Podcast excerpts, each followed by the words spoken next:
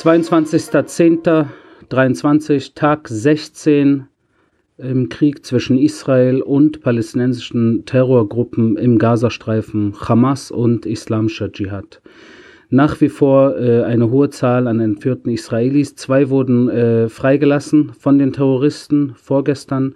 Jedoch befinden sich nach wie vor 210 entführte Israelis in den Händen der Terroristen. Unter diesen 210 circa 30 Kinder und mindestens ein Baby, das neun Monate alt ist.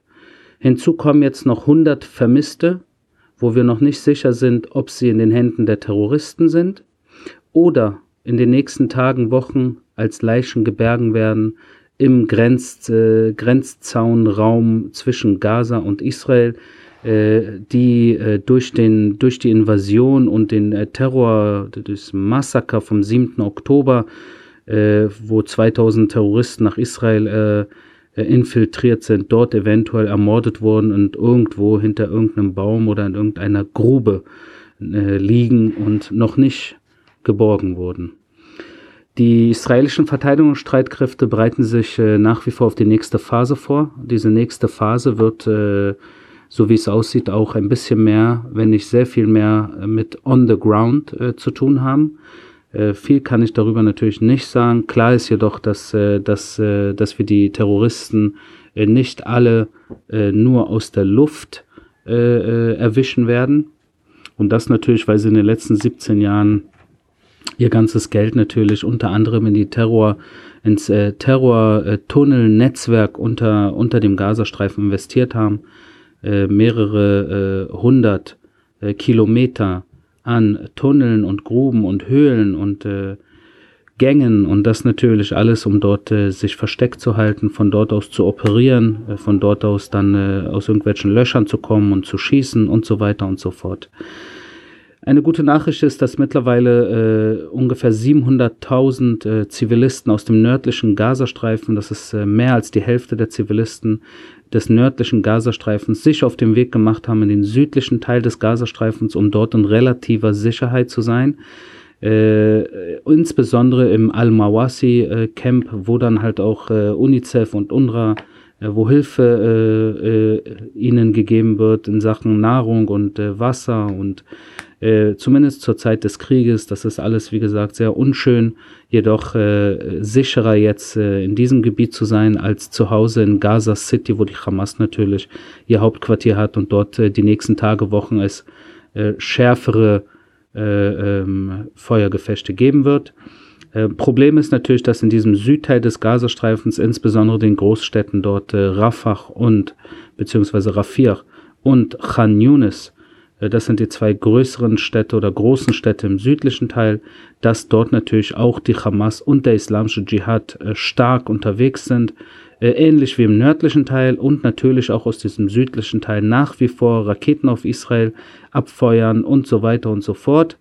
Und natürlich auch in diesem Fall diese, diese, diese gute, positives, dieses Entgegenkommen Israels, äh, dass man Zivilisten äh, Richtung Süden schickt, damit sie dort in relativer Sicherheit sind, dass diese Zivilisten, die nach Süden kommen, natürlich auch als Schutzschilde benutzt werden, um aus dieser Deckung zu schießen, um, falls Israel zurückschießen sollte, was Israel natürlich in vielen Fällen tut, äh, um dann natürlich auch wieder äh, diese Täter-Opfer-Umkehr zu machen, von wegen, aha, guckt mal hier, Israel sagt, der südliche Gazastreifen ist äh, Safe Zone, äh, aber ihr seht, sie schießen auch auf den südlichen Teil, ohne natürlich zu sagen, dass vorher von dort Raketen auf Israel abgefeuert wurden. Dieser Raketenbeschuss auf Israel äh, nimmt, äh, äh, setzt sich weiterhin fort. Wie gesagt, natürlich an Quantität äh, nicht wie in den ersten Tagen.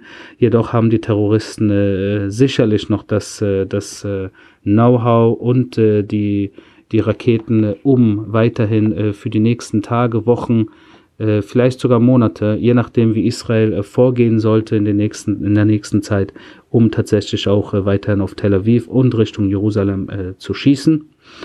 Wir haben von unserer Seite natürlich mittlerweile äh, über 100.000 Israelis äh, aktiv evakuiert, äh, sowohl aus dem Raum im Süden Israels um den Gazastreifen herum, als auch äh, äh, aus dem nördlichen äh, Teil Israels, insbesondere der größeren Stadt, äh, beziehungsweise der größten Stadt Israels an der libanesischen Grenze, und zwar Kiryat Shmona, die mittlerweile eine Art Geisterstadt ähnelt, äh, was ein sehr, sehr trauriges Bild ist. Aber äh, wir sind im Krieg und Menschenleben zählen, zumindest für uns.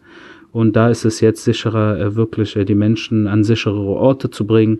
Äh, und das tun wir. Zu diesen über 100.000 Israelis, die aktiv vom Staat evakuiert wurden, kommen natürlich noch Hunderttausende, die von alleine sich bewegt haben, heute irgendwo sich im Zentrum bei Freunden oder Familie oder in Hotels jetzt gerade sind oder auch im Ausland. Das heißt jetzt wirklich Hunderttausende Israelis, die eigentlich nicht in ihren eigenen vier Wänden leben.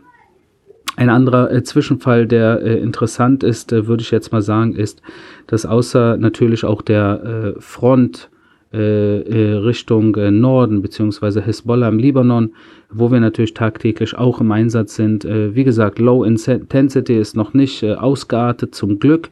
Und ich hoffe, es bleibt auch so. Wir sind da natürlich auf alles vorbereitet. und es kann sich natürlich entwickeln. Es kann im Norden heftiger zugehen. Äh, jedoch derzeit ist es noch, äh, ist es noch relativ unter Kontrolle. Ähm, hat sich jetzt auch äh, gestern Nacht äh, äh, ein Fall, ähm, ist zu einem Fall gekommen, wo die israelische Armee äh, mit Hilfe des Inlandsgeheimdienstes eine Terrorzelle, die kurz davor stand, einen Terrorangriff auszuführen, in einer Moschee in Jenin, in der Stadt Jenin, das ist eine palästinensische Stadt in Judäa Samaria bzw. Westjordanland, äh, was äh, auch ein, ein, ein Hotbed ist von Terror, insbesondere Hamas und islamischer Dschihad, also eigentlich ähnlich wie der Gazastreifen. Und auch in diesem Fall ähnlich wie im Gazastreifen wurde in Jenin jetzt auch äh, eine Moschee und das ist ganz sicherlich nicht die einzige Moschee und es gibt wahrscheinlich auch Krankenhäuser und Schulen, die natürlich von den Terroristen als Kommandozentralen äh, genutzt werden, von wo aus sie ihre Operation äh, leiten und von wo aus sie dann natürlich, äh, wenn sie dann äh, aus ihren Löchern, äh, äh, sage ich jetzt mal, an die Erdoberfläche kommen wollen, um sich dann an ihr Ziel zu begeben, das ist dann der Ausgangspunkt. Und dieser Ausgangspunkt wurde angegriffen. Äh, diese Terrorzelle ist zum Glück nicht mehr unter uns. Äh, deshalb äh, kann man jetzt auch wahrnehmen, dass äh, natürlich die Hamas und der islamische Dschihad versuchen, wirklich auch hier im äh, Landesinneren, besonders äh, natürlich in den palästinensischen, in den groß, großen palästinensischen Städten, in Judäa, Samaria, Westjordanland, in den A-Gebieten der palästinensischen Autonomie, der palästinensischen Autonomie, dort eventuell auch ein Stück weit mit Erfolg Terror äh, durchzusetzen, um auch den Fokus der israelischen Armee natürlich äh, ein Stück weit äh, ähm, ja, von Gaza ähm, wegzuleiten. Das wird natürlich nicht passieren, weil die israelische Armee äh, komplett äh, fokussiert ist. Einerseits natürlich auf den Gazastreifen und die Geschehnisse dort äh, mit einer ganz entschlossenen äh, Strategie und Taktik tagtäglich dort vorgeht. Andererseits jedoch äh, äh, noch mit anderen Augen, die wir haben, sowohl die Nordgrenze als auch äh, im Westjordanland, Judäa Samaria, als auch darüber hinaus äh, vom, von ganz nahem beobachten, äh, wie sich die Terroristen und ihre Hintermänner äh, diese Tage bewegen.